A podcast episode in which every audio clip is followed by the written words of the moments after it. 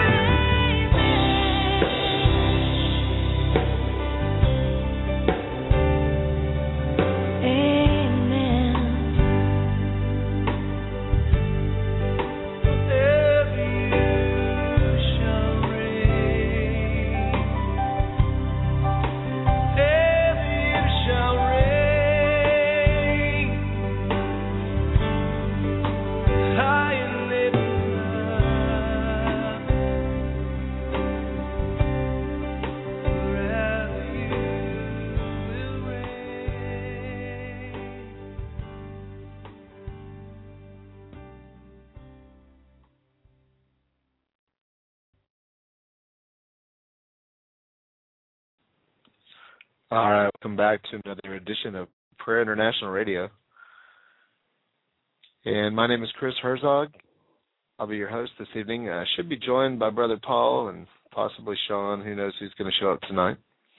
Just want to thank everybody in the chat room, Minister Grock, and uh, a few people in and out. Uh, just want to thank you tonight. Uh, changed up the chat room picture to my wife's favorite chat background, so you'll notice. Uh, actually, we've got JC Overcomers in there too. I just clicked back over. So hey, Cheryl, and I uh, just want to say God bless you to everybody tonight.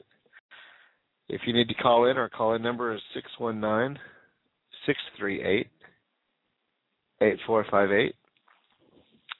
You can check out our website at www.prayerinternational.org.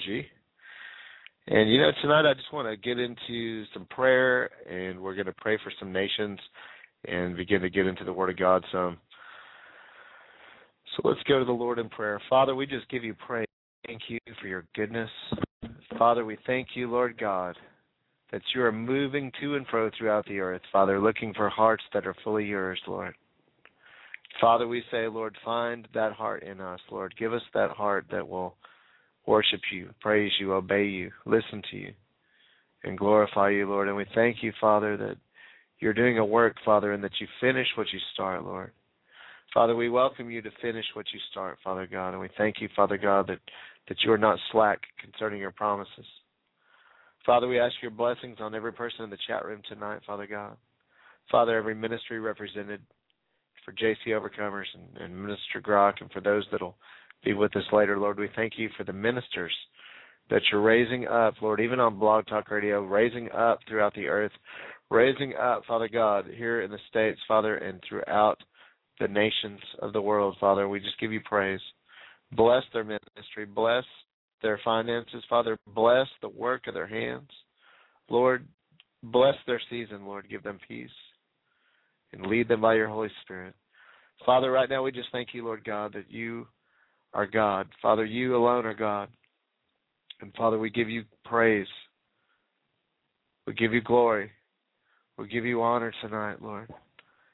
We hallow your name, Father, like your word told us. Jesus told us to hallow your name, to set you apart. So we do that, Father, and we say there's only one God. Jehovah God, we thank you, Lord. We thank you for the sacrifice of your Son Jesus, for your blood that was shed on Calvary. And we thank you for your Holy Spirit that's moving throughout the earth. In Jesus' name, amen. Again, we just want to thank those of you that are listening. And what we noticed too, um, a lot of people are listening by archive. I have a chance to always get to the check us out by archive. Uh, I want to thank it. Looks like we've got a Evelyn Adams, JC Overcomer, Mr. Grock, and Wheat Country, uh, all hanging out here. And uh, you know the lines are open. Feel free to call in. Um, get into some scripture for a little bit. I just wanted to just lay some foundation in the Word of God tonight, and then we'll just see where the Holy Spirit takes us. But if if you notice, uh, also if you want to get into the archives, you can download them as MP3s. The first 15, 20 minutes or so, we're going to be doing worship. Uh, probably for you know for the rest of the week, we'll start out the shows, you know, with some worship. Gives you a good chance to worship the Lord, and even down those download those to your PC. You can listen to them later. So praise God. You know, I was sitting here thinking and Hebrews 11:6 says this. It says, "Without faith, it's impossible to please God. It's impossible to please Him. For he that comes to God must believe that He is, and that He is a rewarder of them that diligently seek Him." You know, God is a faith God, and this walk that He calls us to is a faith walk. You know, He says we don't walk by sight. We don't walk by what we see we don't necessarily walk by what we feel or what we hear the report of man, but we walk by faith in you know what God says is impossible. Uh, it's impossible. But when man says something is impossible, God says no, not necessarily. See, He calls things not as though they are. He sees the end from the beginning, and the end lot of times we don't see the finished product of anything, but anything that's in the process of God, anything that's in a kingdom process, because we can't see the end from the beginning. We don't necessarily know how it's going to turn out. So it's hard to judge the situation. But God says, have faith, you know, trust Him, believe in Him, rely on Him. That's what faith is. It's trusting, believing, relying on God. The Bible says this. It says, and I'm going to talk a little bit about faith, but Hebrews 11:1 says, "Now faith is the substance things hoped for and the evidence of things not yet seen." And we need to realize faith is substance. There's substance to our faith. It's not just some imaginary belief system that we're just hoping and praying that God may come through. No, it's it's having substance. It's having trust. It's relying on a God who is a living God. It's believing in God who is going to do what he says he's going to do. The Bible says he's not slack concerning his promises. He's not a man that he should lie. That means he'll do what he says, unlike most people. You know, all of us have been challenged at one time or another to do what we say, and I'm sure at some point in time we've not followed through with that on some level. All of us. The Bible says all have sinned and fallen short of the glory of God. So no, there's not one without sin in that respect. Only one. His name is Jesus, one man who is God also.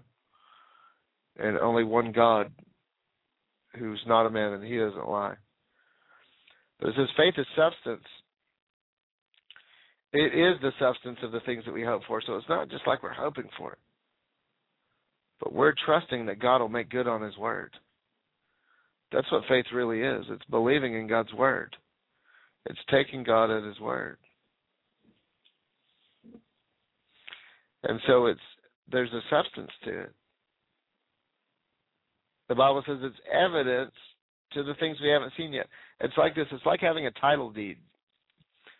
If you own a home, which fortunately at this point in the game my wife and I do not, but you know, God does have a blessing for us coming down the road, so we just thank him for it. But, you know, we're renting right now, but when you own a home, they give you what they call is the title deed. Okay, and as long as you have that title deed, now you may be renting that home, that home may be in someone else's uh, possession at the time, but as long as someone gives you that title deed with your name and signature on it that says you're the owner, or even a car, for example, if you have the title to a vehicle and it's got your name on it, it's signed over to you, and it says this is now belongs to you, then at any point in time you can go and make good on that title and receive your vehicle or make good on your title and obtain your property because you own it. It's yours. As long as you have that deed, then that's proof, that's evidence, that's substance to what is yours. And when God says, Hey, I've got promises, I've got benefits in my kingdom, he seals it he he seals it and writes it in the covenant of his blood. He seals it and writes it in his word. He says, All my promises are yes and amen to them that believe. He says, If you come to me, you have to believe that I am. I'm a rewarder of those that diligently seek me. What he's saying is, when you come to him, you've got to have faith. When you come to him, you have to trust and believe. Why? Your faith in the finished work of Jesus, your faith in God's word. And what is that? It's your trust in. See, the minute you believe in your heart and you confess with your mouth that Jesus Christ is Lord, what happens? You're saved. Now, the fact is, is you were already saved the minute Jesus was nailed to the cross and shed his blood, but unless you confess it with your mouth, unless you believe it in your heart and confess it with your mouth by faith, then technically your name's not actually written down in the Lamb's Book of Life, even though it's made available to you. It's yours if you want it. But See, that confession is made unto salvation. That confession is like signing your name on the dotted line of the deed. And when you begin to confess the Word of God concerning your salvation, concerning your healing, concerning your prosperity, concerning your deliverance, concerning your blessing, concerning everything that God has said, as you begin to believe in your heart and trust in and rely on God in those areas, as you begin to confess, there's something that takes place. And all of a sudden, what you're hoping for, you obtain the substance. All of a sudden, what you're believing for and what you haven't seen yet, all of a sudden that faith is evidence and it brings a manifestation into the natural realm. Now, like anything, there's seed time and harvest. You can sow your seed of faith. You can sow your in your prayer, and you're standing on the Word of God. And in certain seasons, there's a period of time that has to take place before you get your harvest. Now, depending on how that's sown, and depending on what your crop is, and depending on the timing of God, your harvest may spring up. God says there's even a point in time where the harvest is going to overtake the reaper. In other words, before you can even get the seed in the ground, all of a sudden the harvest is springing up. Why? Because see, God does show mercy whom He shows mercy on, and He does even before we ask know what we have need of. The Bible says. So even before we pray, our Heavenly Father knows what we have need of. But see, Jesus said, and you shall receive. Seek, and you shall find. Knock, and it shall be opened. Why? See, there's something about taking your faith and taking your belief and relying on God and asking, stepping out with the words of your mouth, stepping out with your belief and then when you're knocking, see, it's one thing you could stand at somebody's door all day long. Stand at their door all day long. And unless they see you on a camera or something, uh, unless you knock or kick it or ring the bell or whatever the case is, but in this case, Jesus said knock. You know, go figure. The Son of God has manners, right? Of course he does. He says knock on the door. Why? Because if you're not knocking on the door, how's anyone going to know you're there to let you in? And sometimes in the kingdom, there's doors that God wants to open up to you. There's gates. There's blessings. There's leadings of God, places in, in God that He wants to open up to you. New doors. But unless you're knocking by faith, and how do we knock? We knock with our petition and prayer. We knock with our worship. We knock with our gratitude and thankfulness. We knock in our, a spirit of obedience every time we obey the assignment and the leading of the Lord. Going, God, we're knocking, Lord. That's how you knock on the doors of heaven, is with your petition and with your praise. See, the Bible says, Swing wide, O you gates, and the King of glory shall come in. Who is this King of glory? The Lord strong and mighty. Listen, there was something about this gate. And what swings them wide, what unlocks those doors, unlocks those gates. You know, the Bible talks about the keys of the kingdom. We're keys of the kingdom, the keys of David, so to speak. And, you know, metaphorically speaking, a lot of people have likened these keys Uh, sorry, I was reading the chat room for a minute, just trying to see where everybody was at. You know, Jesus gives us these keys of the kingdom, and some uh, scriptures they refer to him as the key of David, or you'll hear these different keys referred of. And I believe these keys are keys of worship, keys of praise, keys of prayer, you know, gratefulness and thanksgiving. There are different things that the Lord has given us the blood of Jesus. Because the Bible says we overcome with the blood of the Lamb and the word of our testimony. Just the word of our testimony. Listen, when you confess Him before men, what happens? He opens up to you eternal life. So there's a door that's opened. He says, Behold, I stand at your door and knock. And not only do you knock on God's door and God's gate sometimes, but He knocks on your door and your gate sometimes. And He says, Open up, and I'll come in and I'll sup with you. I'll be with you. I'll abide with you. You'll abide in me. I'll abide in you if my word abides in you, and I abide in you. That my Father and you will be one. You and I will be one. The Spirit will be one. Read the Gospel of John, chapter 14, 15, 16 meditate on that abiding, abiding, being one with, getting that word engrafted in you, being one with not only Jesus, not only one with the Spirit, not only one with the Father and the Word, but then he takes it a step further and says, I want all my children to be one and get in unity. That's New Testament. John 14, chapter 15, chapter 16, the gospel. But the Old Testament version of that is Psalm 133 says, How good and pleasant it is for brethren to dwell in unity. And then they liken it to the precious oil that flows down uh, from the head of Aaron down the beard, down the skirt, all the way down to the hem of his garment.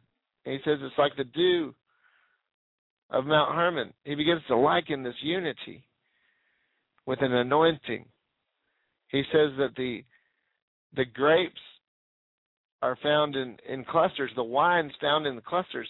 What's he saying? Look, when we begin to gather like unto like, he takes gold and gold and silver and he, he pairs it up together when he builds the things in his temple. Why? See, God doesn't like mixture. He wants the people set apart for himself.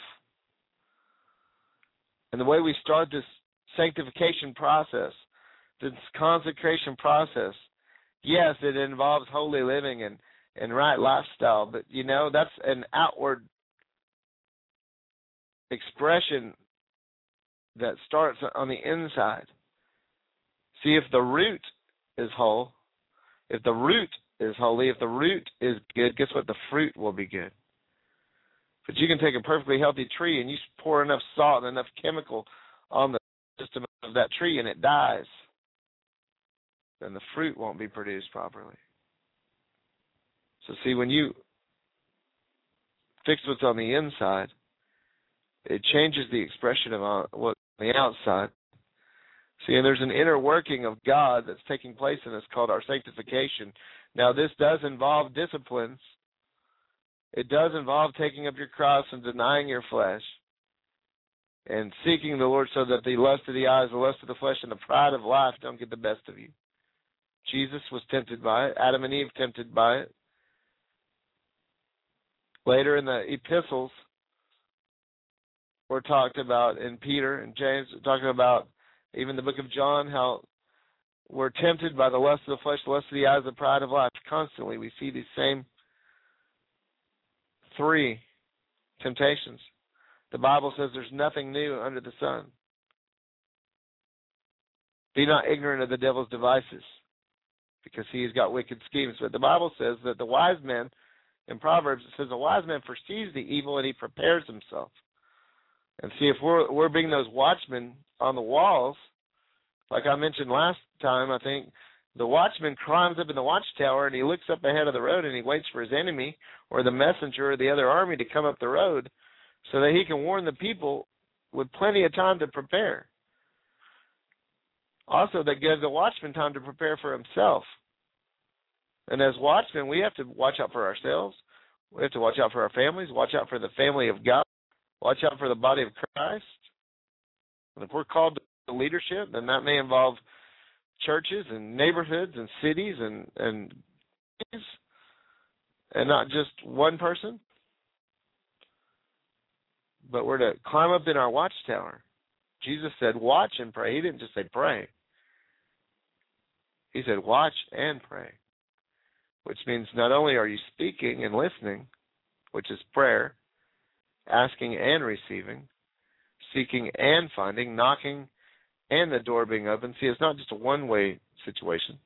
Prayer is two sided. Not only dialoguing with God, but but receiving impartations of the Holy Spirit, receiving motivation and blessings and, and different gifts and different things that the Lord would impart to you on different levels.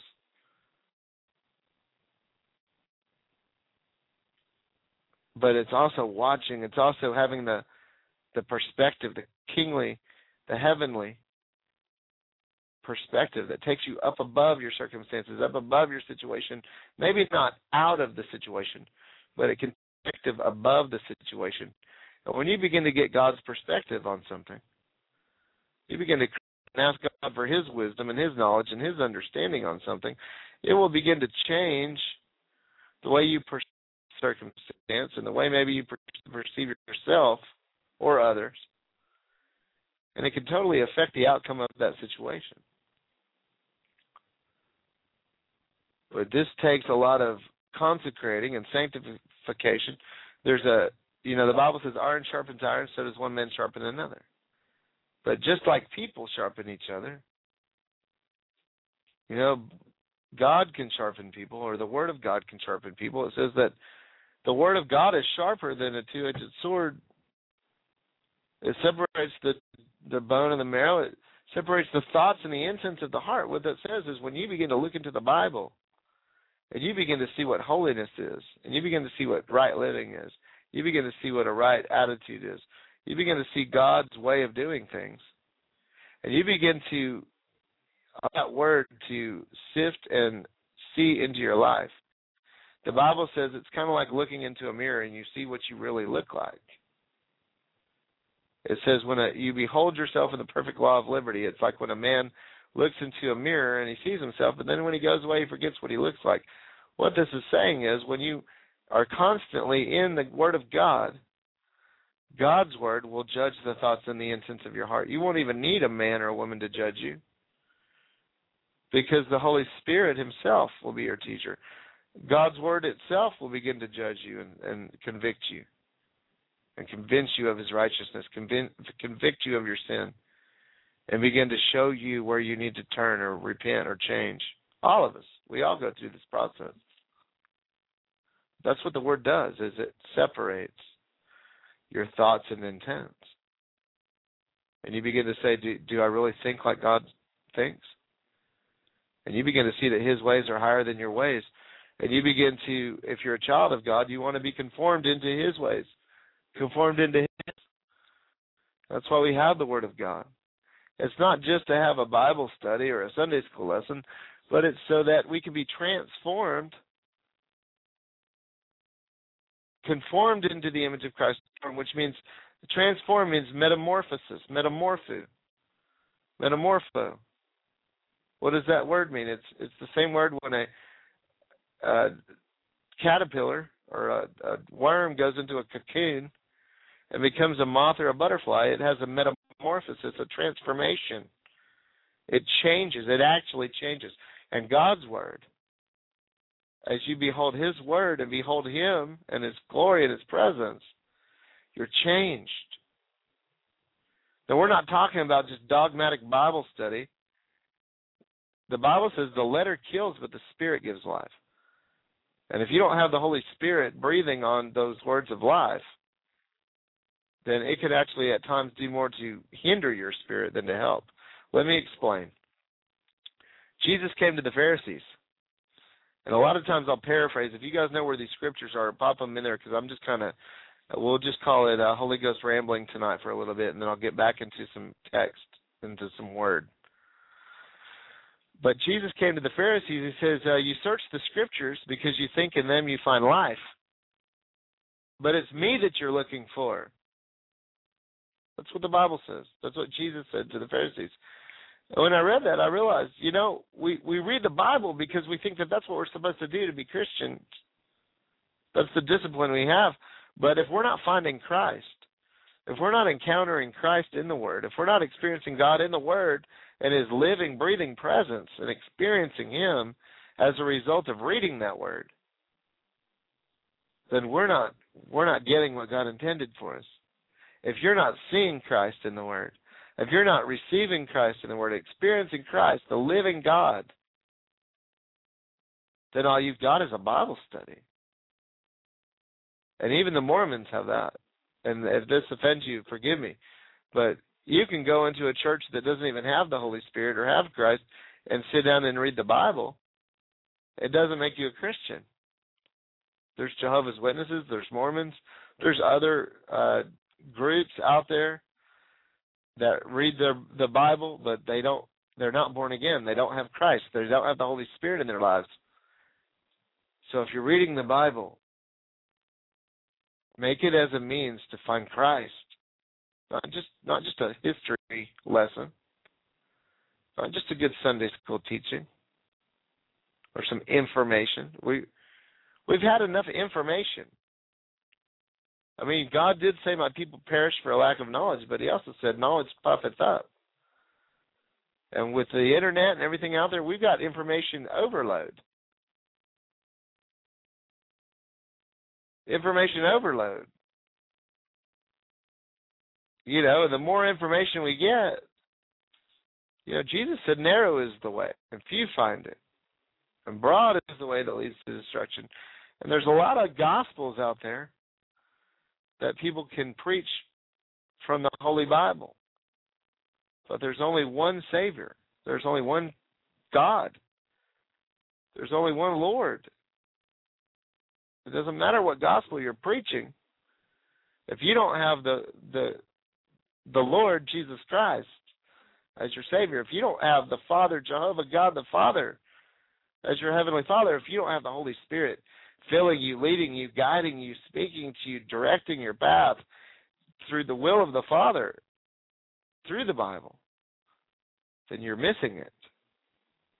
And you've become a modern day Pharisee, a modern day Sadducee. And sadly enough, Jesus said himself, Many will come to me on that day and say, Lord, Lord, look what we did in your name. And he'll say, Depart from me, I never knew you. And like my brother Paul says sometimes, he can walk out to that barn. You know, he's in the country. He can walk out to that barn and stand there all day long yelling moo moo. But it doesn't make him a cow. You can go into church all day long and flap your lips and jump in jacks and jump up and down and quote the Bible all day long. But if you have not have a living in the Lord Jesus Christ and have been born again and touched by his spirit and raised into newness of life, listen, I I don't know what to tell you except have an encounter with the living God. Turn from your sins, repent, confess Jesus as your Lord and Savior, accept his sacrifice of his blood, his shed blood that was shed on the cross. Receive him by faith, realize that all have sinned and fallen short of the glory of God. Not one is righteous. Not one. And apart from him, you can do nothing.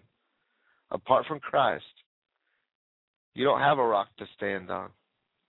He is your rock. And people tell me, and they told my wife this, that would they think we use Christianity or religion like a crutch? And and my response to my wife was this one day when a, a, a dear friend told us that. I told her, well, next time they tell you that, you tell them, you know, Christianity isn't a crutch for me; it's a stretcher. I can't even limp into heaven without it. You know, Christianity is not a crutch. If Christianity is your crutch, if you can still limp your way in by your own works, you've missed it. Okay, because it's only by the blood of the Lamb. It's only by the Lamb. And I will say this for those of you that want to cry grace, grace, grace, and this may offend that we may lose half our listeners right now. But you know, the gospel of grace is not a license to sin and live however you want to. And then, you know, say, "Oh Jesus, I knew what I was doing, but I knew you were going to forgive me anyways." No. The gospel of grace is this: God loves you enough to forgive you of your sin, but He's gracious enough to give you the Holy Spirit to keep you from your sin. And at any moment, even though He writes your name in the book of life, it says He can blot your name out of the book of life. And why would he spew you out of your mouth? And I heard this tonight from Sister Cheryl, but it it rang a struck a chord with me. How could God spew you out of his mouth if you weren't in God to begin with? That means at one point you're in God, but the things you're doing make him so sick that he spews you out. So that means at one point you were in God. And even though he says no man can pluck you out of my hand, I believe that. No man can, can cause you to lose. No woman or man can cause you to lose your salvation.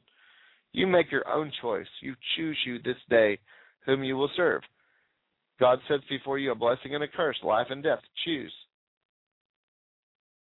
And every day you have a choice to either follow God or walk away. And He'll let you walk away. Hell was never prepared for man, it was prepared for the devil and his angels. God wishes that none should perish, but that all come to repentance. But if you willfully choose your plan instead of his, there's a way that seems right to a man, but the end of it is death. And we could sit and argue eternal security or once saved, always saved, or can you lose your salvation? Listen, there's all kinds of doctrines out there, all kinds of theologies out there. The bottom line is God is looking for hearts that are fully His. And you know in your heart, if you're doing everything you know to do, if you're walking in obedience, okay? I'm not saying it's based on your works, but it's based on your heart. You know, if you know God says don't do it, don't do it. If you know God says to do something, then you better do it. It's that simple. It's a real easy gospel. It's called obedience. It's the gospel of obedience. Okay, yes, we have the blood of Jesus because you're not even getting in the door without it, period.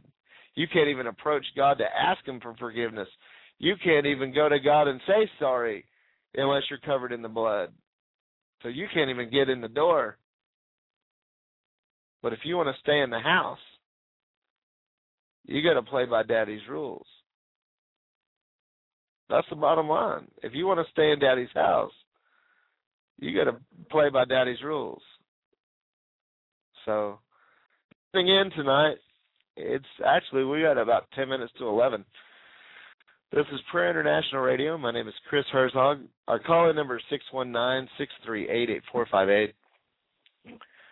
The website is www.prayerinternational.org. And I think we are going to break for a song and just kind of see what's going on. And I'll be in the chat room briefly. I, sorry, I you know once I get talking for a little bit, I, it's hard for me to chat and talk at the same time. So uh, praise God. We're gonna kick it up a notch with a little uh, Misty Edwards, and just give you some time to soak in that word. So Father, I just pray that you'd let some of this word soak into their spirits tonight, Father, and let your words resonate on the inside of every man, every woman that's listening tonight, Father. And Lord, I pray your grace and your blessings over them. Father, I pray your Holy Spirit and your peace come over them tonight as they worship. Uh, take them into your presence and fill them with the, the presence of the living God tonight, Lord. Let them experience you. Let them encounter you. And I just thank you, Lord. Oh, consuming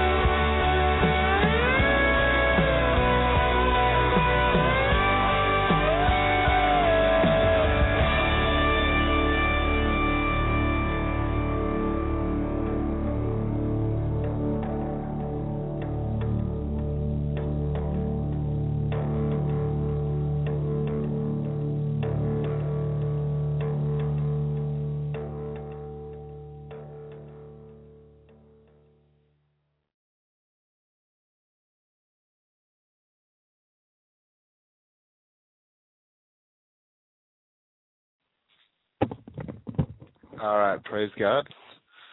Well, we're back. Welcome back to another edition of Prayer International Radio. Just taking some time to worship the Lord. You know, it's one thing we don't hesitate to do. Anytime we feel led by the Spirit, anytime we feel that pull, that draw to just kind of shift gears and go into a while, we'll just stop. You know, um, if you've been with us this last month, we've had our brother Paul on the line quite a bit with us, uh, almost every night, I think, for about 30 days or so. And you know, we've sort of changed up our format a little bit. We've had more of a panel discussion, kind of, I guess, pass it around, preaching, sharing, praying. You know, people calling in, kind of thing.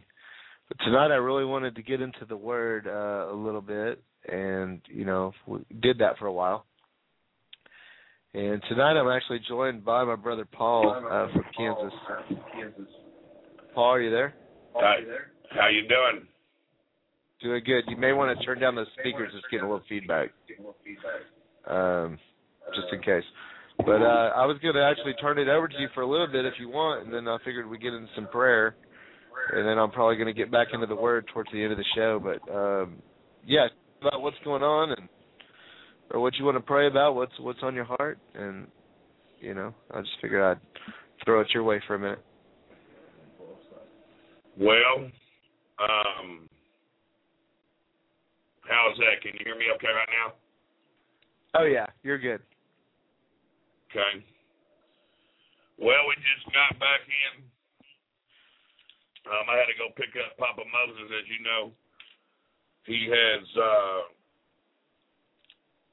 he arrived in uh, Dallas, Texas, and was spending a week there uh, with the ministry. What was the name of the ministry, Papa? uh, Palace of Prayer Ministries. He uh, was visiting at God's Palace of Prayer Ministry. They're off of Plano and George Bush Toll, uh, Turnpike.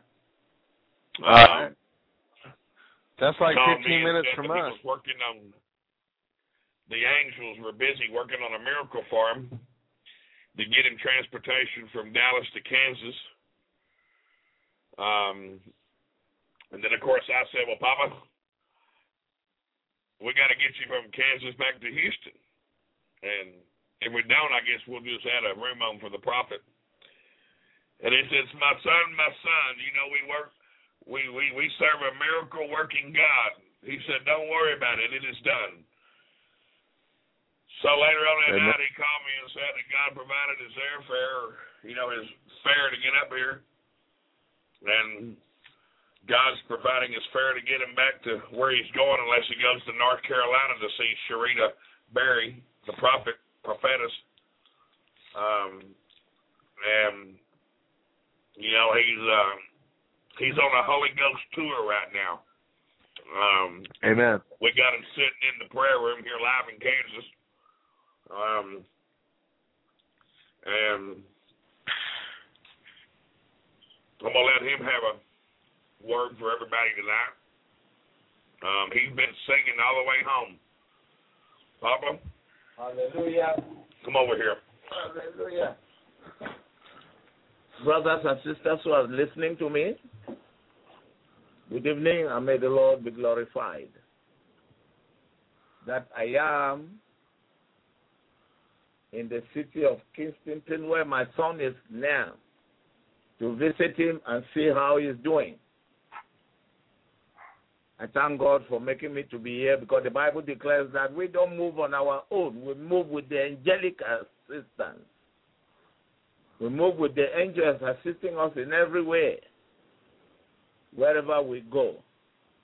That's why the Bible declares it categorically. Said, You can't call yourself a Christian except you are Christ like, which simply means except you are worshiping God in spirit and in truth. Because why? The Word of God is written by the Holy Spirit. And the only person who can interpret the Word of God for people to comprehend and for people to benefit is the writer of the whole is, is the writer of the Word of God. That's why the Bible declares it said, if a man is not born again, he cannot see the kingdom of God. So born again is not a church, it's a spiritual life that each and everyone must strive to possess or to belong to him. It is that life that has united me with my son from the creation. Because the Bible declares, it said, before we were created in our mother's wombs, he knew us and united us because of the blood. I want to share this with you that the name of Jesus, the reason why it is highly exalted is because that name has life. That's why the Bible says he is the way, the truth, and the life. Now, the five letter words of the name of Jesus, if you have a pen, just write it down. And if you go to your concordance, you see and you get exactly what Papa is saying. The name of Jesus is highly exalted. And by the revelation of the Holy Ghost, He gave me why the name of Jesus was highly exalted or is highly exalted. Why? Because that name carries the totality of man's request or man's desire. You know, when man had failed or when man sinned in the in the garden, there was now a meeting in heaven asking, What will we do in order to redeem man whom we created in our own image? Now the meeting was held and then they were contemplating. Ah, Gabriel, will you go? Gabriel said, No, I can't go, Daddy. I can't go, sir. I'm I'm just an angel.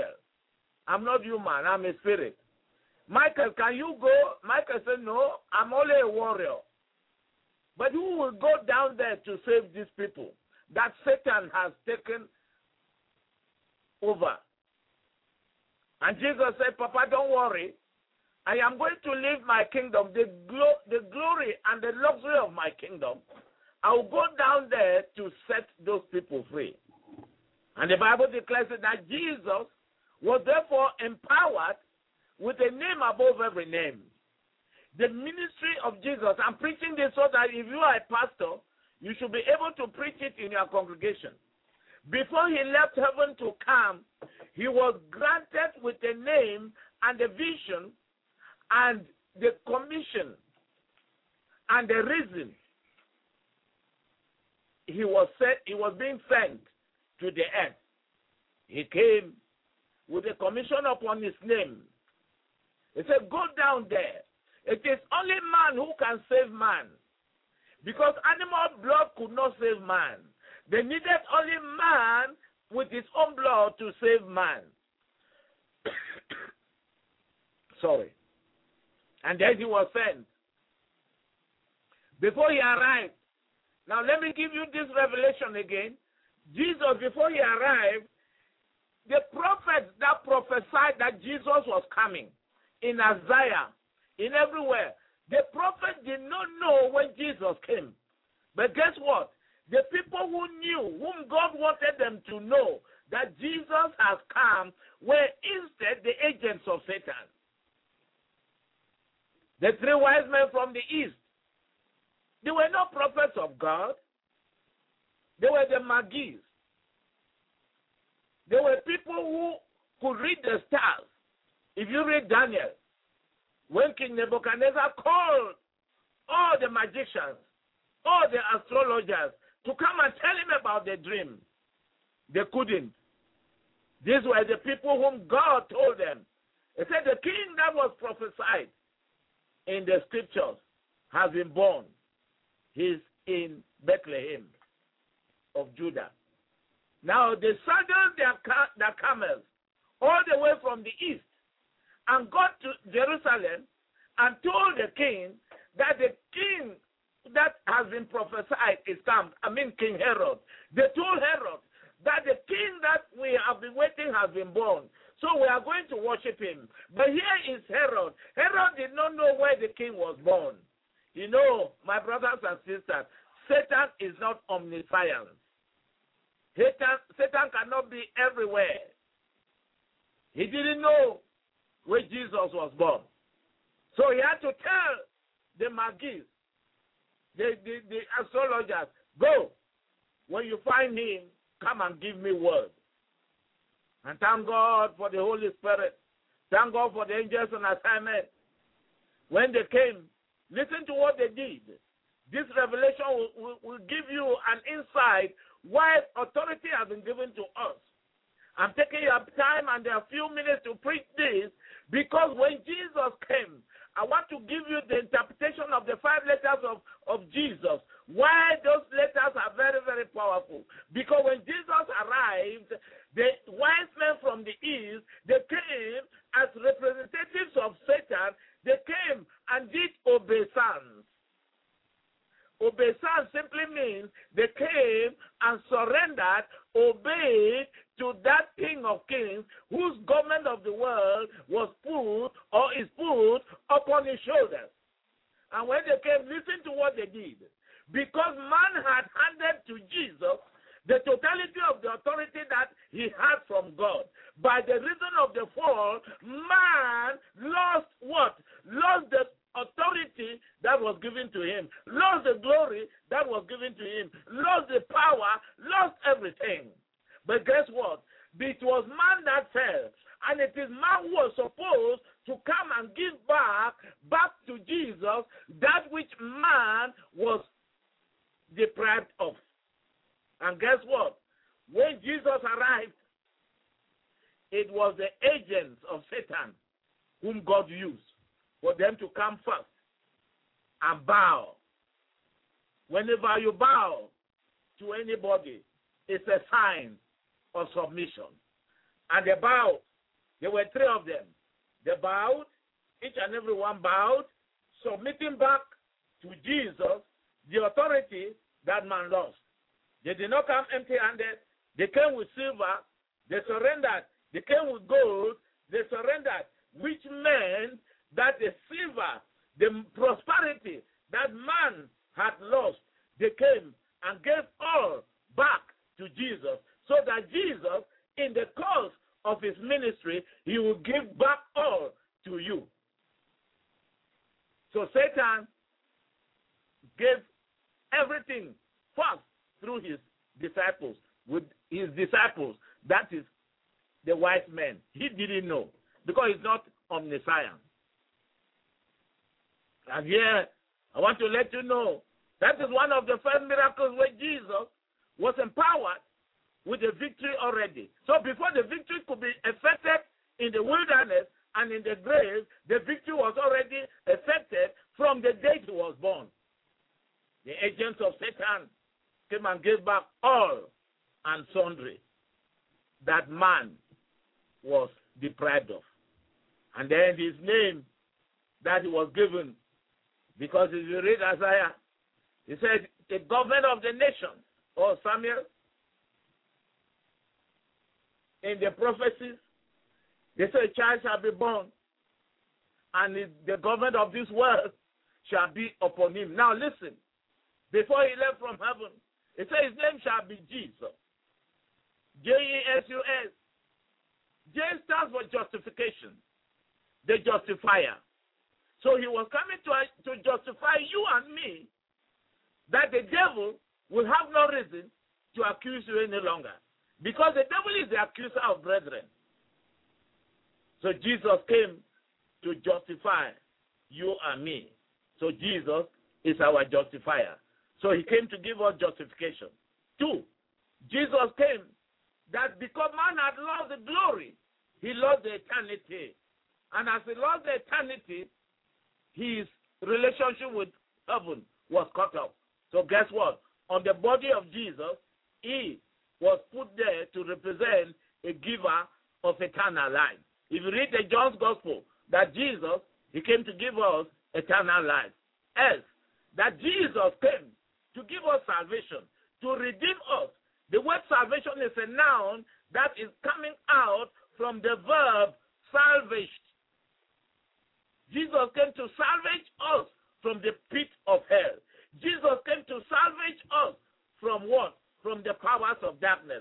Jesus came to salvage us from sicknesses, from the imprisonment. That's why the Bible declares it in John 4 18.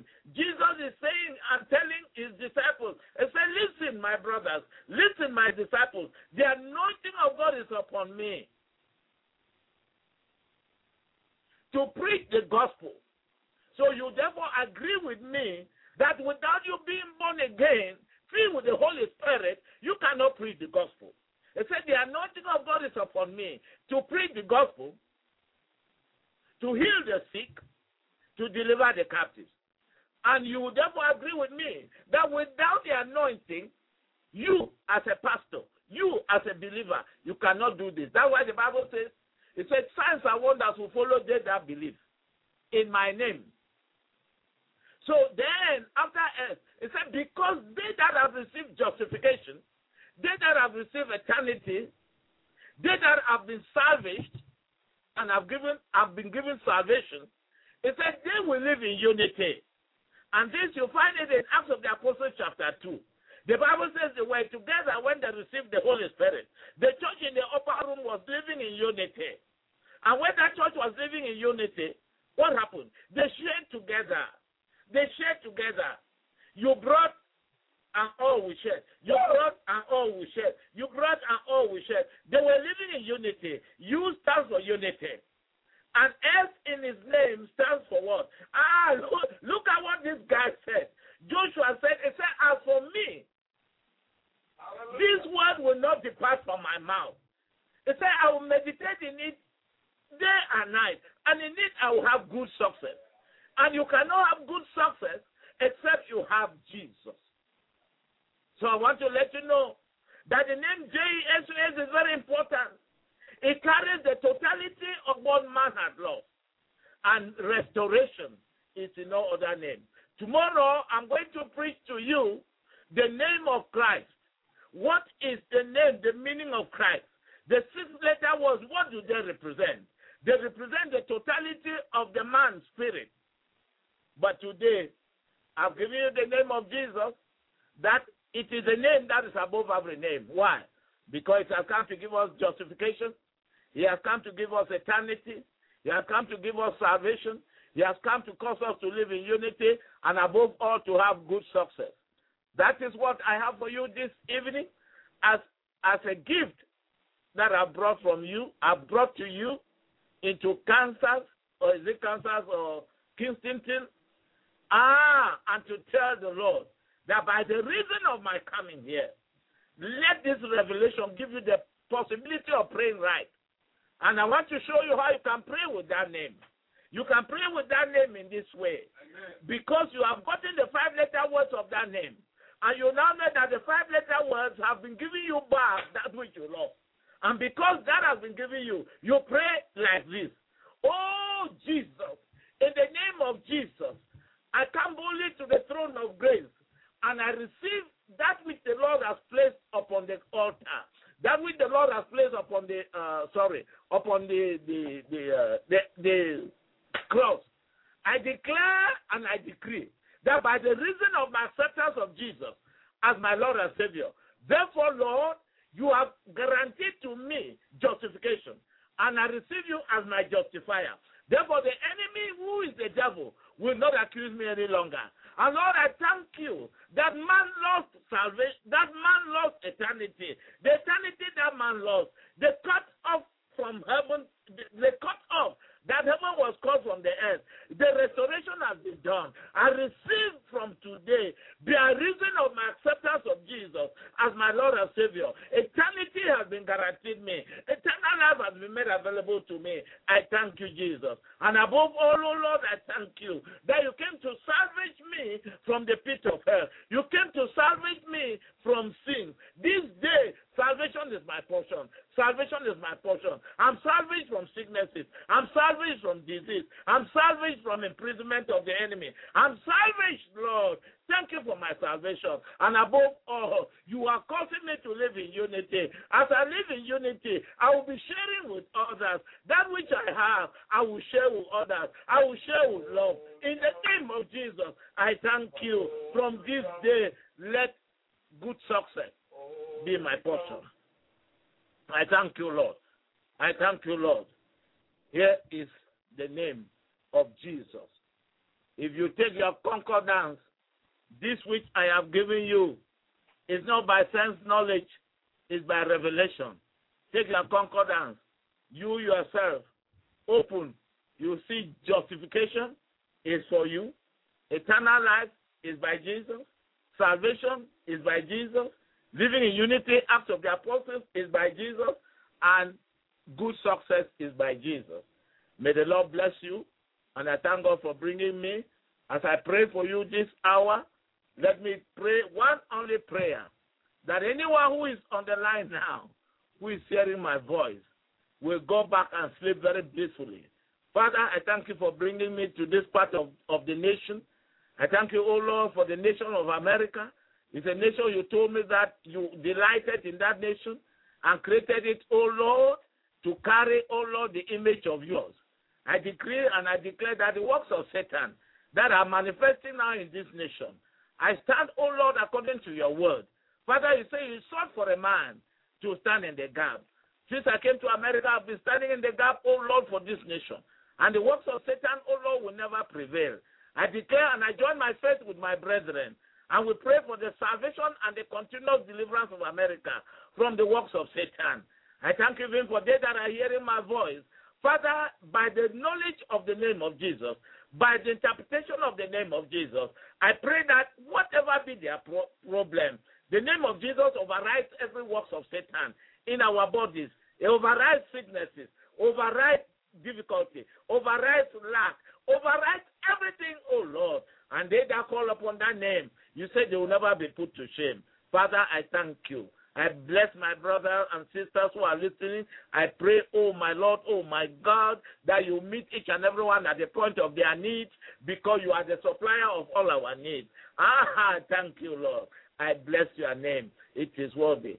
Holy Ghost, do it again.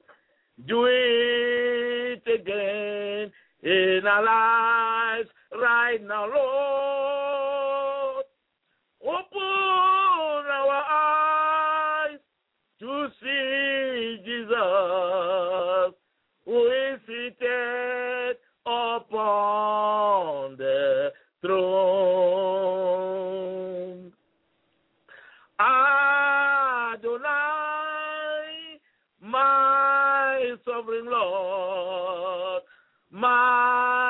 Sovereign Lord, you are my God. I love you, Lord. I worship you.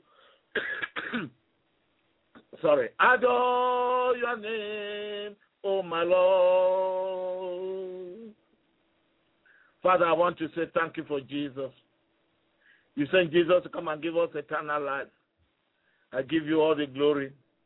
I thank you for bringing me to meet my brothers throughout this media. It is you, O Lord, who gave them the knowledge to put this into into into place. Father, bless them. Whatever they sow, O Lord, to get the soul saved, bless them. Because one soul saved is a miracle, and heaven is rejoicing.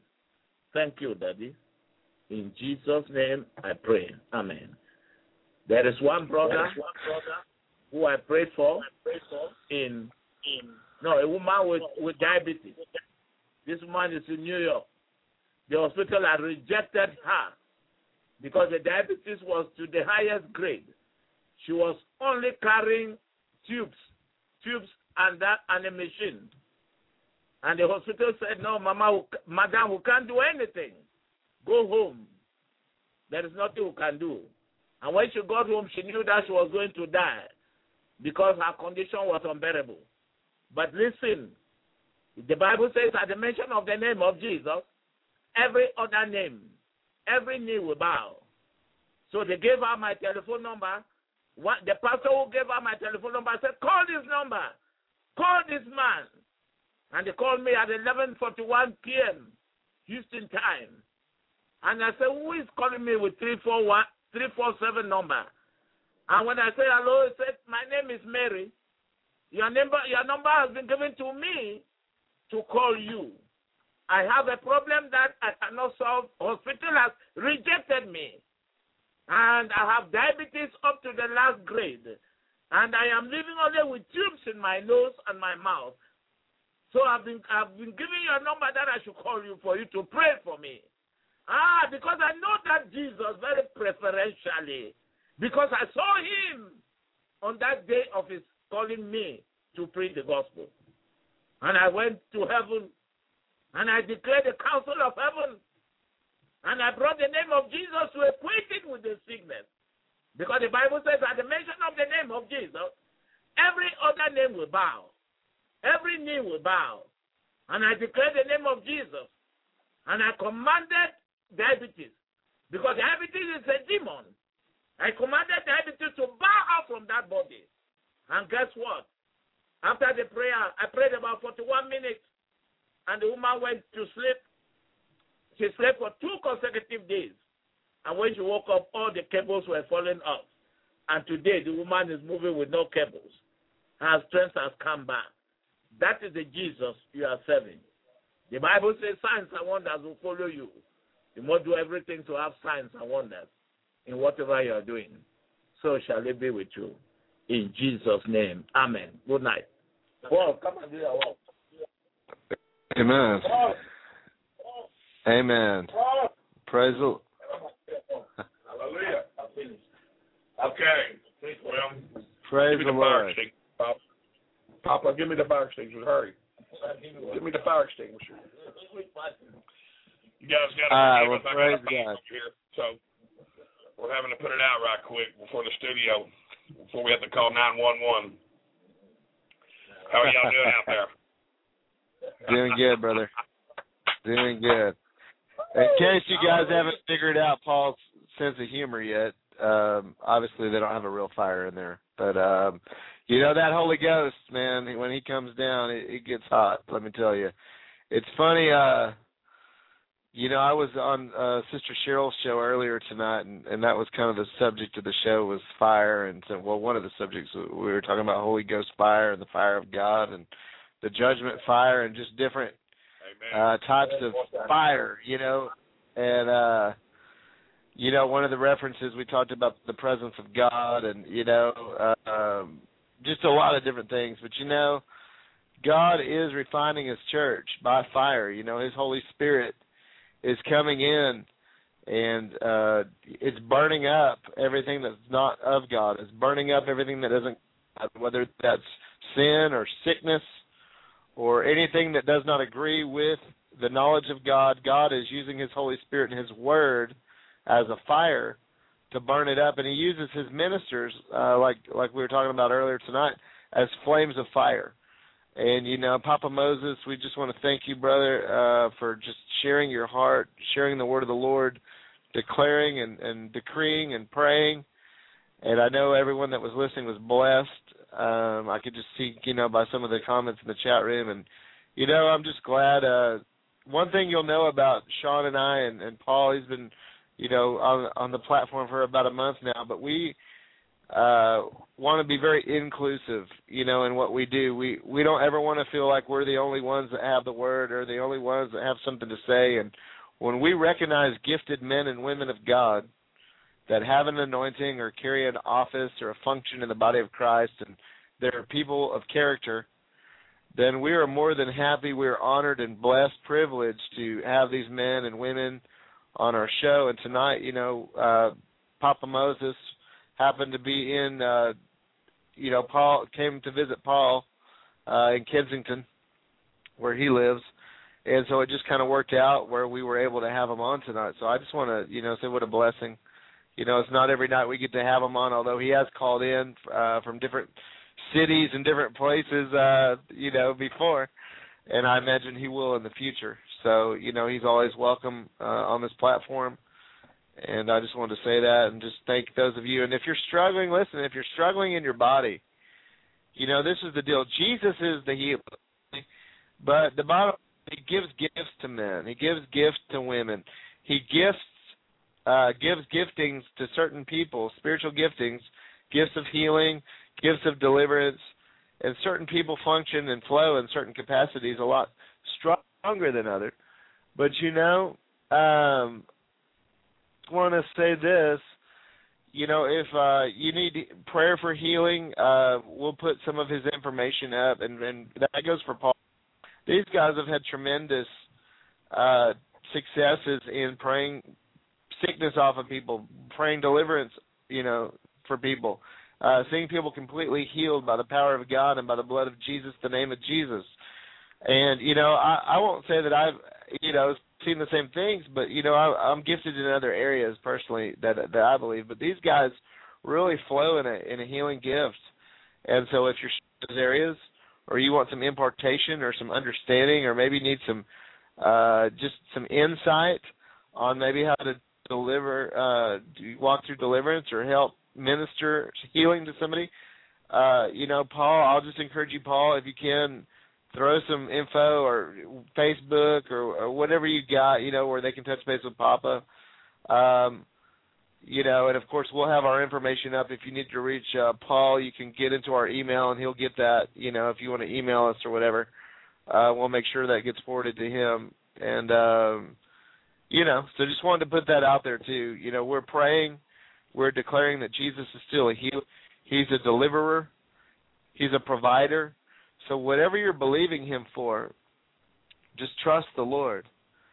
And I want to say this because it's a subject that's kind of been in my heart lately. Um, and then I'm going to turn it. I'm going to just talk for about two minutes, just two, and then I'm going to turn it over to Paul for a minute. But you know, we were talking about how sometimes when we first get saved, you know, God starts pouring out. And Brother Paul and I were talking about this today. God starts pouring out, and, and, and his walk was a little different than some. When he first came to the Lord, God just started doing miracles left and right through this brother. You know, when he would pray, the house would come down. When he would pray, miracles would happen. When he'd lay hands on somebody, they'd get healed. And it was a very quick work. And when he would pray, uh, he would see results very quickly. Okay, um, but like he'll tell you, a lot of times we pray and we see God moving, and we see God moving, and it's so quickly. Sometimes we don't take the time to develop our prayer life or develop our relationship with God personally. And what we end up doing a lot of times is we have this relationship with prayer or a relationship with the Bible, relationship with what God's doing, and not necessarily with God Himself and really cultivating and developing that that one on one intimate relationship. And so, you know, um we're we're both in a process and I'm sure everybody is where God is kind of refining that again, you know. Um the the term that's used in Revelation is the, that fire of first love. You know that that that first love relationship. You know, God is awakening hearts and drawing His people back to intimacy with Him. And you know, I know personally, He's doing that in in my life, in my wife's life. He's doing that in Paul and his wife. You know, in their lives, um, where you know, and don't get me wrong, we're moving and God's at work in our prayers. Um, and you know, at work, even when we're not praying, Okay, he's moving and doing and healing and delivering. Um, you know, even when we're not doing these things, but you know, um, he's about intimacy, and God is about relationship, and concerned about your heart, and God's more concerned about cultivating that relationship than any of the blessings that are a really a byproduct of it. You know, sometimes he's just got to get us to a place where we'll pray and we're we'll talk to him about it. We'll we'll commune with him. You know, a lot of times we're waiting on God to do a miracle, and He's sitting there waiting on us to come into fellowship with Him, or He's waiting on us to obey what He told us to do. The last time we were talking to Him, you know, uh, sometimes He's waiting on us, and until we step out, until we are obedient, until we ask and pray and knock we won't see those miracles. And so I just want to encourage everybody in that, you know, seek God, uh, develop and cultivate that relationship, develop and cultivate that intimate, you know, union with the Lord, apart from your Bible studies, apart from your church services, apart from, you know, the media streams, whether it be television or cable or radio or whatever it is, but really cultivate that one-on-one relationship with the Lord and and make it personal and keep it personal. Um, because a lot of times we can start off right, and the more we get indoctrinated, the more we have people put their two cents in, the further away from God we actually get. So, you know, just make sure your teaching and what you're receiving is balanced. And make sure, you know, like we said earlier, the Bible, Jesus said, you search the scriptures because you think in them they have life, but it's me that they're testifying of. It's me that you're looking for, guys. And if you're not finding Jesus, the living God, in the scriptures, then you're not really finding, you know, God. You're just finding, you know, maybe a history lesson, or you're finding uh, a Bible study. But God's more than that. So, with that being said, I'm going to roll it over to Paul. Hey, brother. I'm here. All right, I'm going to roll it over to you for a little bit, and you may want to turn that speaker down though, because I'm getting that feedback again. But if you can turn that speaker down and just roll with it for a little bit, and uh, you know, let's see where the Holy Ghost takes us. Okay. Well, I am posting in the chat room. Uh, I've already posted this on Little One Ton's Skype page. All right. But how to develop a strong prayer life, as you was talking about. Hey, while you're talking, I'm going to go into the screening room. So keep Okay. rolling with it. I'll be back. All right. All right. As I was telling Christopher today, four years ago, I didn't have these tools available that is now available for free. At one point, IHOP, when they were starting out, Mike Bickle and them, in order to be in the, in the, uh, go to their website, you had to be a member. And of course, as he grew, um, his ministry blew just blew up. Um, and when you see his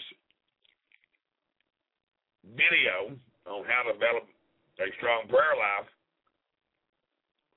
a lot of people may think they really have a strong prayer life. And for me, I didn't even have a strong prayer life. And when the Holy Spirit was poured out in my life, obviously because of my past and my testimony, everyone knew, based on who I was in my past, that it was what was going on in my new life as a Christian, it had to be God. Because after being involved with drugs and alcohol and wine, rhythm, and song for 35 years, and being incarcerated 33 times, there's no way humanly possible that someone like me could be out there praying for people, laying hands on people, and people getting healed. You know, people, my mother-in-law couldn't see an inch and a half tall letter on her shampoo bottle. You know, God gave her eyes that she could see the littlest letters on the bottom of, uh, on the back of Coca-Cola, on on coupons. Um, you know, documented healings with her teeth, abscess tooth, her whole side of her face swollen, her eyes shut. You know, X-rays showing the abscess tooth. You know, anyone that knew my past knew that it was God. And that's the neat thing about God. But the sad part about it was, was God had blessed me so much with signs and wonders and miracles that I never had a prayer life with Him. So, at the front of my ministry, right out of the gate, I had all this fruit falling off the tree. And, you know, I still have fruit. You know, two days ago I was praying for this big old mole on the side of my head, and half of it's already gone. Um, and I'm I'm still commanding in the name of Jesus that every seed root, every tentacle, every bit of skin, every bit of epidermis will die in Jesus' name, and it won't be there. And uh, I'm glad that part of it's still there because the promise keepers in the morning. I'm gonna show everybody, you know, and I'm gonna go back one day and it's gonna be gone. It's like all the warts and moles and everything else on my body. But you know, the reason why we're sharing these links with you guys, you may have a prayer life that's better than Mike Bickle's. God bless you, you know. But maybe one out of a hundred people that are in the church really do have a prayer life, really do have a prayer life that has any fruit in it. And so what we want to do is we want to go out and show you guys sources that we have, and if you have some that are better or you think it's just as good, please share them with us because I can tell you today as a believer, as I was telling Christopher, probably four years ago, if I had these links, and of course, one of them wasn't done until October 2010, on how to develop a powerful prayer life. Um, it may not have been my time, but today I'm taking this and I'm getting some meat out of it. You know, we just got back in from uh, Hays, Kansas, and one of the things I went down there and I did, I bought me a nice um, eel notebook that I can get me all my prayer lined up, who I'm going to pray for, what the needs are, for the fruit, thankfulness. You know, I'm to give me a prayer life like I was telling my wife. An hour is nothing. You know, when you when you have an organized prayer schedule and you have all these people from all these ministries that are contacting you and wanting you to pray, from Mike Barber Ministries to Bill Glass Prison Ministries, you know, the, all the ministries that I'm involved with, between the prayer line and my church and Promise Keepers and you know, hey, I yeah, believe me, I can fill up an hour to two hours of prayer uh, real fast. Um, but you know, I haven't done it, and I can imagine what is going to transpire over the next twelve months doing this. You know, uh, wow. I mean, people already come to me for prayer, and you know, I'm gonna tell you right now, on a scale of one to ten, based on what I know now after looking at all this literature on prophet on, on prophetic prayer and and you know uh, being in the office of a prophet and all this, you know, I'm a one. You know, on a scale of one to ten, I'm a one. But even at a one, you know, the Holy Spirit has poured and downloaded revelation to me and Christopher when we wanted to lay hands on a man who's been in a wheelchair for 12 years and the Holy Ghost told me it was his kidneys, and I went home and studied kidneys. I don't know the difference in a kidney and an eyeball. Okay? You know, all I know is one's in your head and one's in the back of your ribs. That's about it. But I went home and started studying. The Holy Ghost took me to the 14th page and showed me the creatine levels is what causes paralysis of the, from, from the waist down below. And me and Christopher went back up to the hospital. We led this man to the Lord. We used the entire bottle. Okay, we didn't just douse him with, you know, a couple of drops of uh, olive oil. I went to Dollar General about a 10.5 ounce bottle of uh, bottle of uh, olive oil, and from the crown of his soul to the tail of his feet, um, I used the entire bottle of olive oil on David Maxwell, and God gave him his legs back. Um, you know, the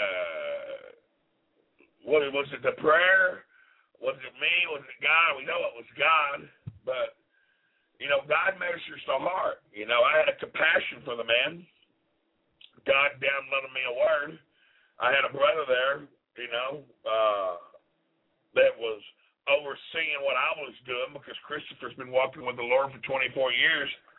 And, you know, Christopher, he just looked at me like I was just a big old ball of milk fire because I was on the milk, I was new, and God was using me.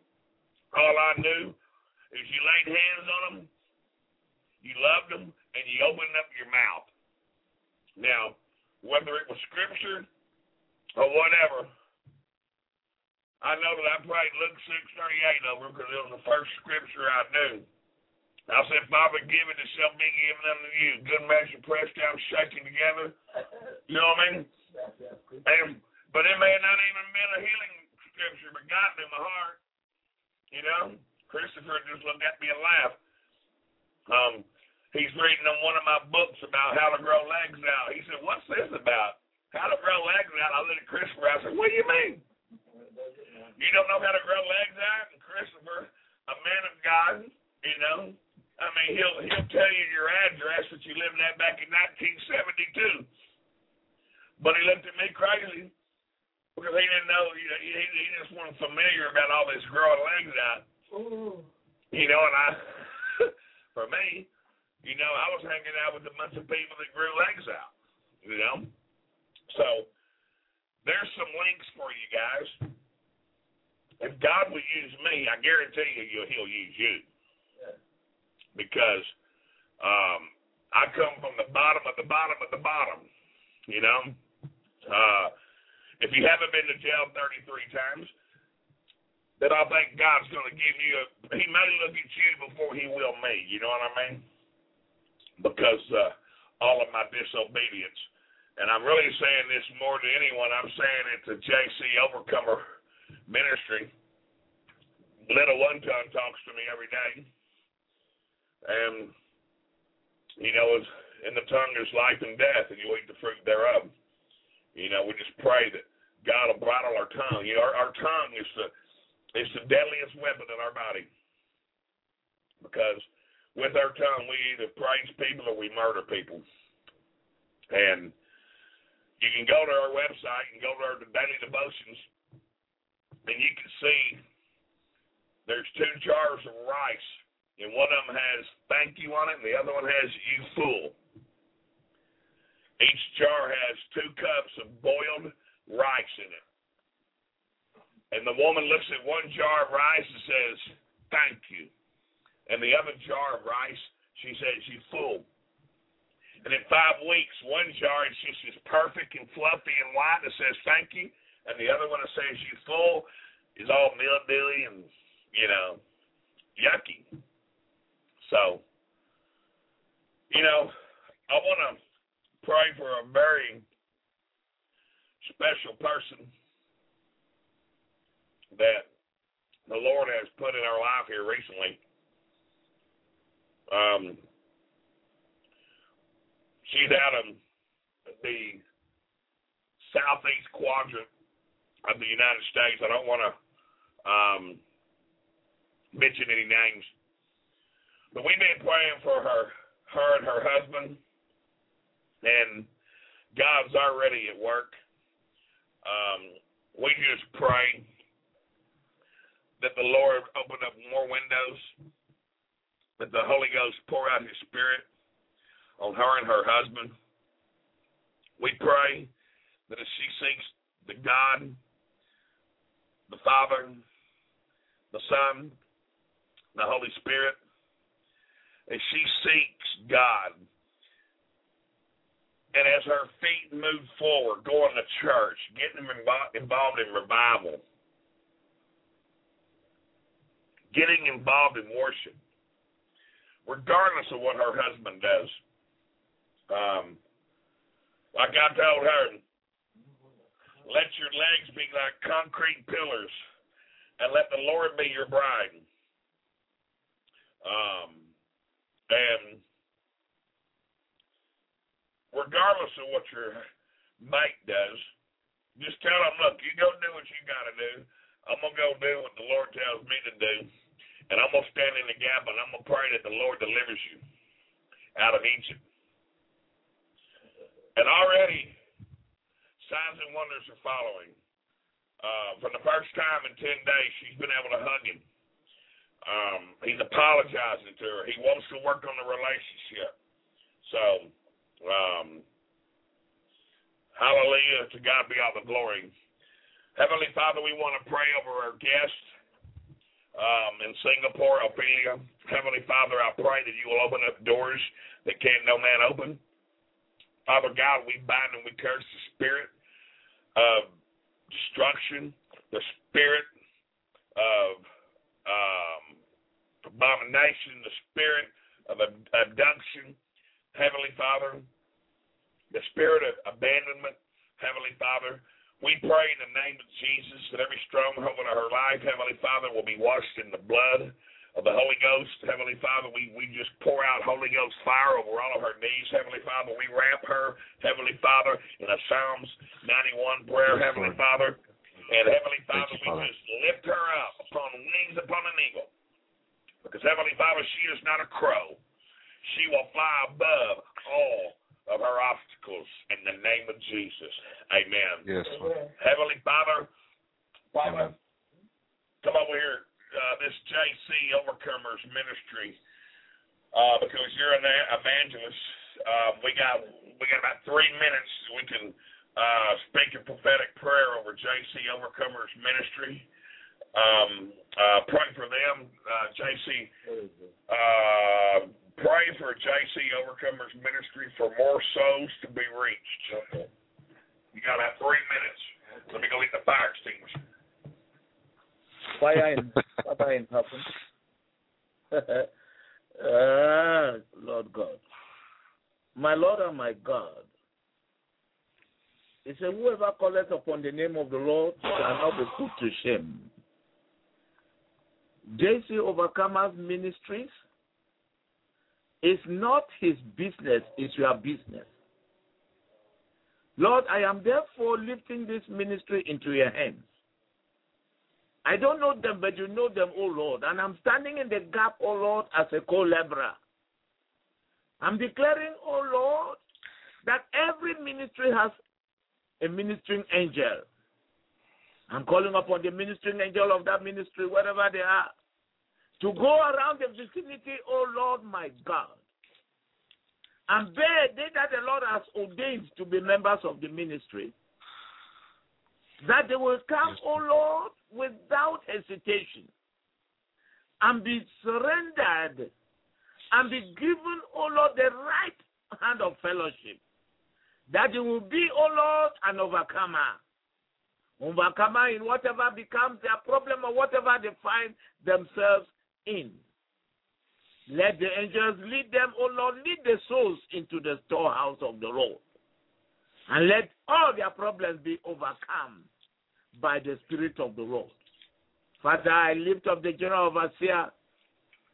I lift up the general overseer, oh my Lord, oh my God, I pray that you will give him, oh Lord, a VIP, a VIP connection, oh Lord, which means let the vision that the Lord has given him be written because Habakkuk says, it says, put, it says, write down the vision. And let the vision, oh Lord, be explained to the members. And let him, oh Lord, with the general overseer, be a man of integrity. Because without integrity, oh Lord, he cannot achieve. And above all, let him be a prayer warrior himself. Thank you for that ministry, Lord. I stand in my office as an evangelist and I declare that any soul that cometh into that ministry, Father, let the anointing of the Holy Ghost touch such a soul, that there will be signs and wonders. Because without signs and wonders following, oh Lord, the devil will be dancing in the ministry. Therefore, Lord, I ask the anointing of the Holy Ghost to saturate that church. Saturate that church. That anyone who opens the door and enters into the sanctuary, Father, Lord, he will be touched or she will be touched at the point of his or her need. Lord, I don't know the general overseer, but you know him. It's a servant of God whom you've called. And Jesus, you said, you will build your church, and the gates of hell will not prevail. Therefore, Lord, I pray that the gates of hell will not stop that church from advancing forth.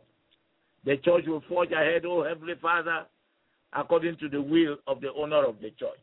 I pray this in Jesus' name. Amen. Amen. Amen. Okay, Brother Chris. All right, man. Well, if you're uh, tuning in or if you just uh, got with us, this is Prayer International Radio. Hey,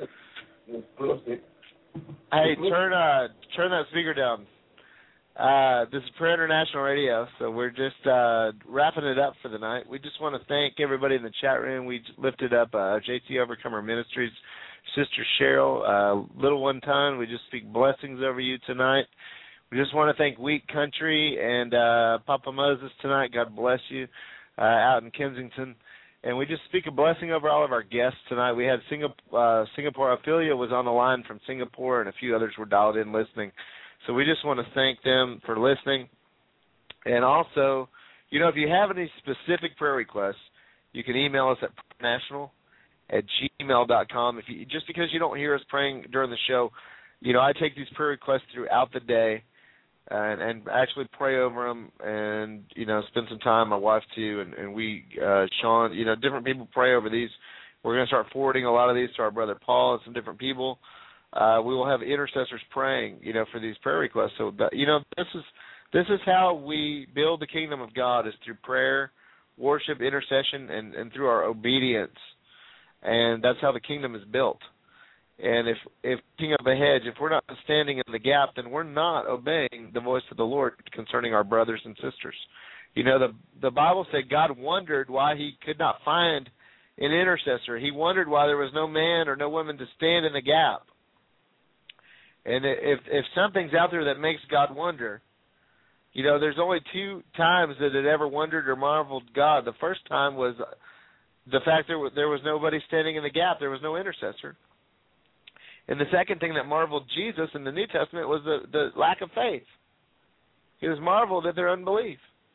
So that's the two things that really disturb God is a lack of faith and a lack of prayer. And if you're erring on either side of that, then you're missing it. So we want to encourage you to pray.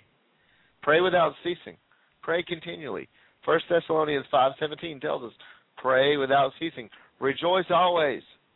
Pray without ceasing. And in everything give thanks, for this is the will for you in Christ Jesus. That's what it says.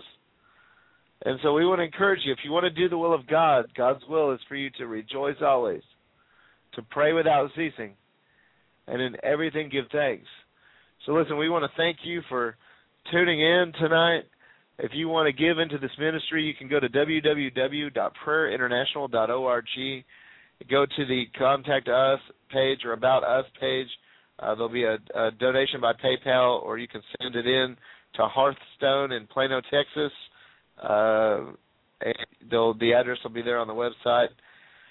Also, just want to let you know, you know, we've got some different uh, IT needs and some different needs that we have uh, just to carry this broadcast. But you know, just be led by the Spirit. The Bible says in Luke, uh, it says, "Give, and it shall be given, pressed down, shaken together, and running over." It says, you know, the same measure that you give, it'll be measured back to you. So in proportion to your your releasing your seed, however the Lord leads you, that's going to be the proportion of it. Encourage you, if you're blessed by this ministry and feel the Lord leading you, sow into it. If you don't feel the Lord leading you to sow into this ministry, then sow somewhere so that you can bless the kingdom of God. Support your local church, support your ministries, support the people that are feeding you um, because it's biblical and it's honorable. And God will honor you for honoring His word. So again, I want to thank you for listening tonight. Our prayers are are there for you, and we just thank you. Uh, sorry, I'm just reading the chat room. So praise God. You know, again, we just want to thank everybody for listening and praying and supporting us tonight. And we will be back same time, same place. Typically, we're 10 to midnight Central Standard Time. Uh, that may change here and there, but right now that seems to be the consistent so 10 p.m. to 12 a.m. Central Standard Time, same time, same place.